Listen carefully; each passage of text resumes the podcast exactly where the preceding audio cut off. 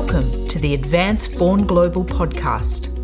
I'm Johanna Pittman, CEO of Advance, the non profit organisation that shines a spotlight on the impact of outstanding global Australians. In this podcast series, we meet all 34 game changers recognised in the 2022 Global Australian Awards. These inspiring game changers generously share the story of their international career journey with us, the highlights and challenges, and what motivates them in their work. I hope you enjoy getting to know these inspiring game changers. In this episode, we meet Tanya de Hoog, a 2022 game changer and inspiring corporate leader. I loved hearing how Tanya is determined to put people and the planet at the centre of built environment and engineering projects. If you were, let's say, addressing a high school audience, how would you describe what you do, what your career, what your role is, and what your day to day looks like? Okay, so in simple terms, I'm a structural engineer and I work in design. Um, and so I design buildings. So uh, I've been doing that for about 25 years. It used to look like uh, working with big teams, normally led by architects who have the big vision for how a building might look and how it might function. Um, and I used to specialize in things like big stadia, like the Athens Olympic Stadium or um, the Wimbledon number one court movable roof. Quite big things like um, sports venues, tall buildings, big convention centers, things like that. So my day to day would be working with lots of other engineers in a team, working out how a building might stand up, what materials it might be made out of, um, how it feels to be inside that building, um, the impact of building that building on um, the people in the community and sort of in the area where it might impact people. Um, but now, as I've become more experienced and in more of a leadership role, I'm really focused on how we can evolve that role. So, really, um, engineering was always about keeping people safe, but um, we're really focused on environmental and social impact now.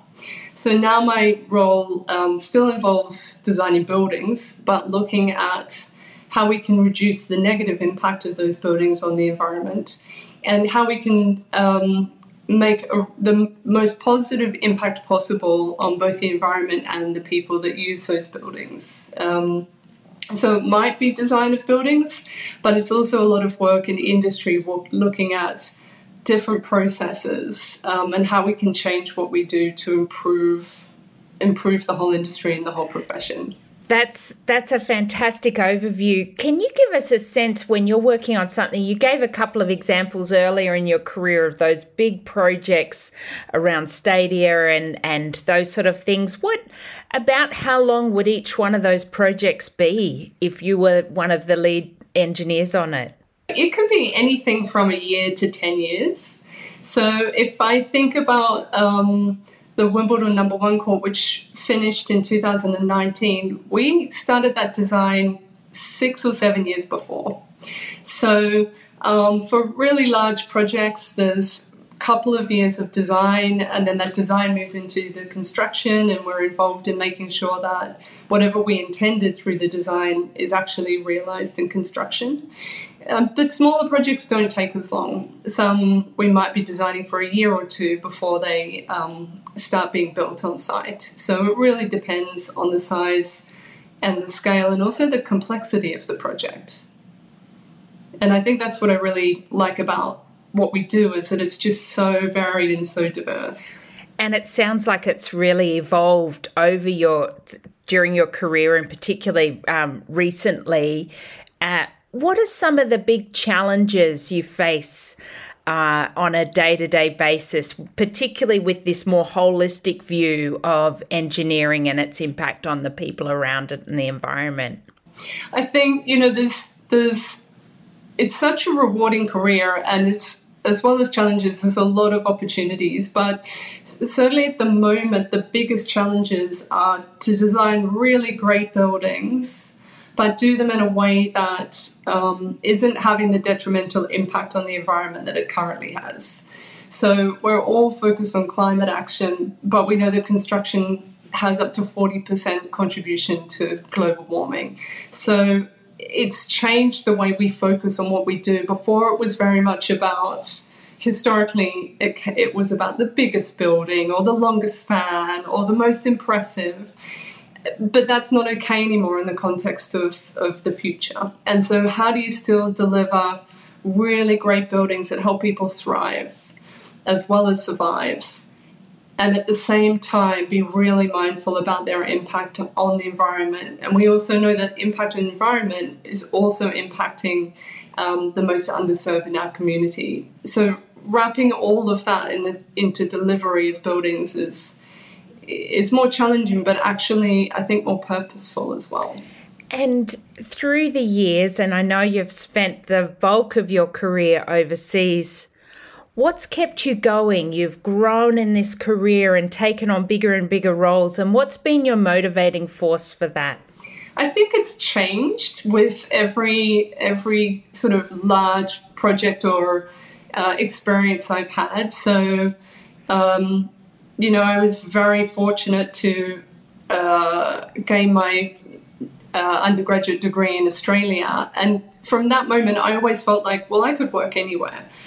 So I, I had a great um, baseline training. I moved to Perth after I graduated, and that was really interesting. That introduced me to bridges and, and a, an introduction into tall buildings. And like many Australians that travel to Europe to have that kind of life experience, um, I did the same thing, but with a few years of experience. When I got to London, I was introduced to Stadia and I thought that's pretty cool at the time. I just had a couple of years, of years experience, and I loved coming back home and saying, oh, I designed Stadia. and um, it felt pretty, it just felt much bigger than anything I had experienced before, not just in engineering, but really in life as well. So that kept me going. But then I was introduced in, in London um, to the principles of good design um, that sort of stem from architecture and urban design, but really follow into engineering. And that was the motivator. Like, how can I become um, a better technical engineer and contribute to some of these really amazing buildings? Um, and then I think once I had delivered some of these larger projects, that's when I really felt like there has to be more. I want my legacy at the end of my career not just to be about fancy, you know, fancy buildings for privileged people, but I wanted to have more meaning. And I think that comes back to some of the values we have as Australians as well. Um, sort of a social conscience, I guess. Uh, what does it mean for you to be recognised in these global Australian awards for what you've been able to achieve and uh, what you're what you're doing now and introducing that to others in Australia? I mean, it's it's hugely surprising and humbling at the same time, but I've really I've, I've really taken some risks in doing what I'm doing from a career perspective. Um, it would have been very easy for me to stay where I was. I started the London office of Thornton Tomasetti, the company I work for, and that was pretty challenging in itself. We were doing really well. It would have been very easy just to stay there. And um, I didn't because I felt like I, I was given a privilege with my education, my upbringing, and I really wanted to understand what more I could do. Um, but it's pretty challenging. It's it's pretty challenging to change a process that's been established for you know decades, and and so to be recognised for some of that work, even though it's still in in progress, it's just a it's just an amazing feeling. It's just validation that there there is an audience out there that also feels as passionate about this as I do, um, and and humbling I think because there are so many Australians doing amazing work all over the world. Oh, that's um, yeah, it certainly um, helps us understand how those risks that you've taken as you've grown your career.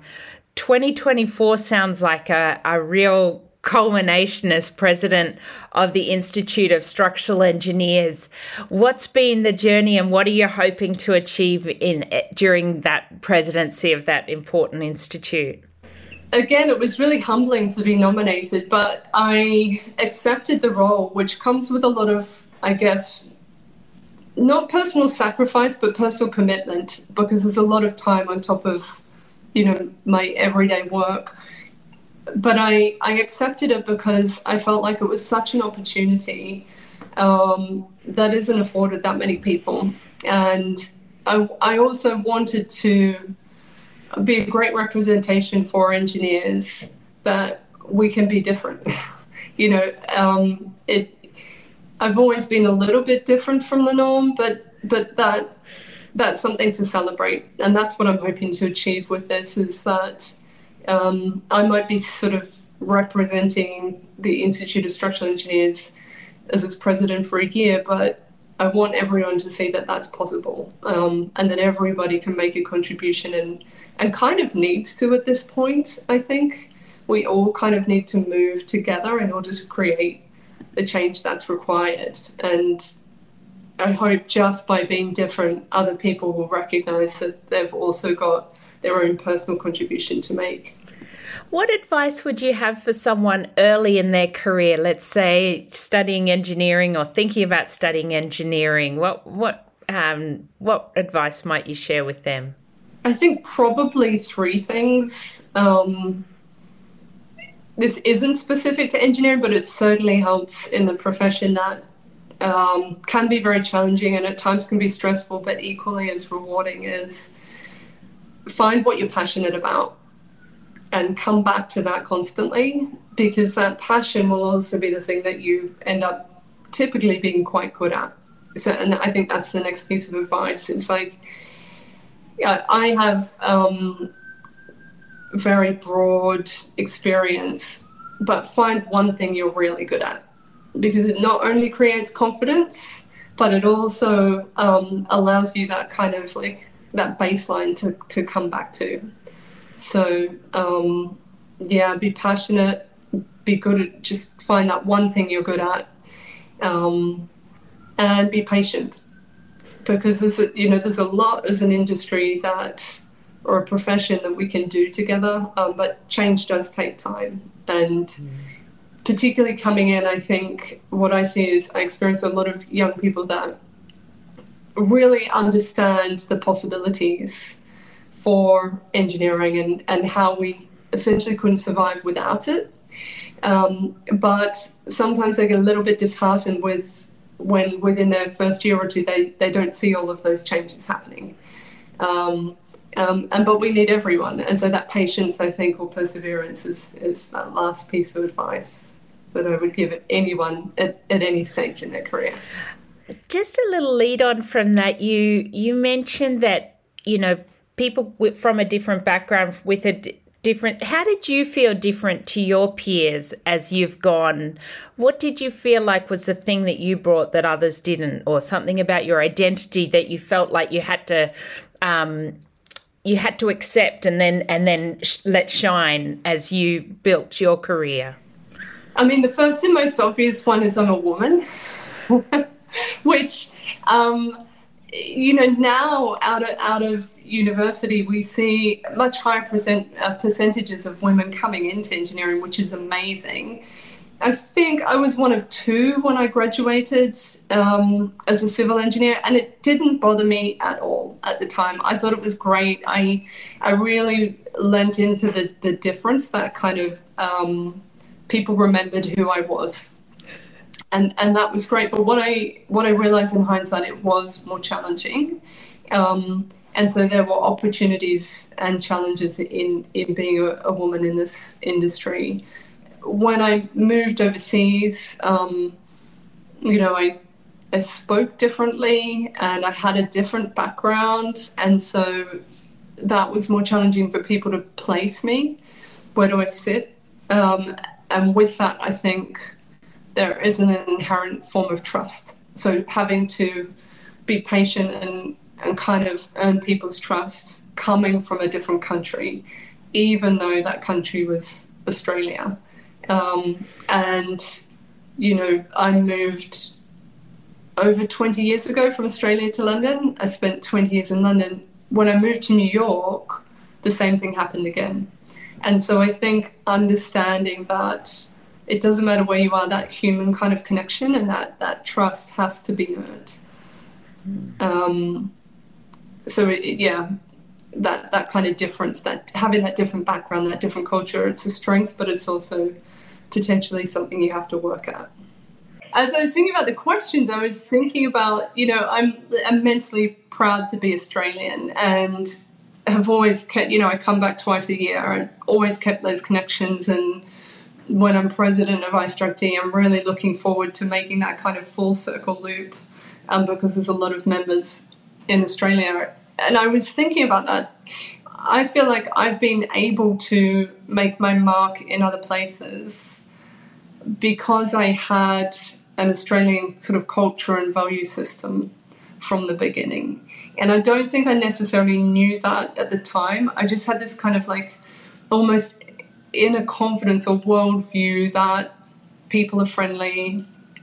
I've had a good education, you know, I I can do this, um, and yeah, I don't think I when I was younger I, I knew that that was the case, but it was it created some kind of a like a pillow, like a soft landing. If anything you know, ever didn't pan out.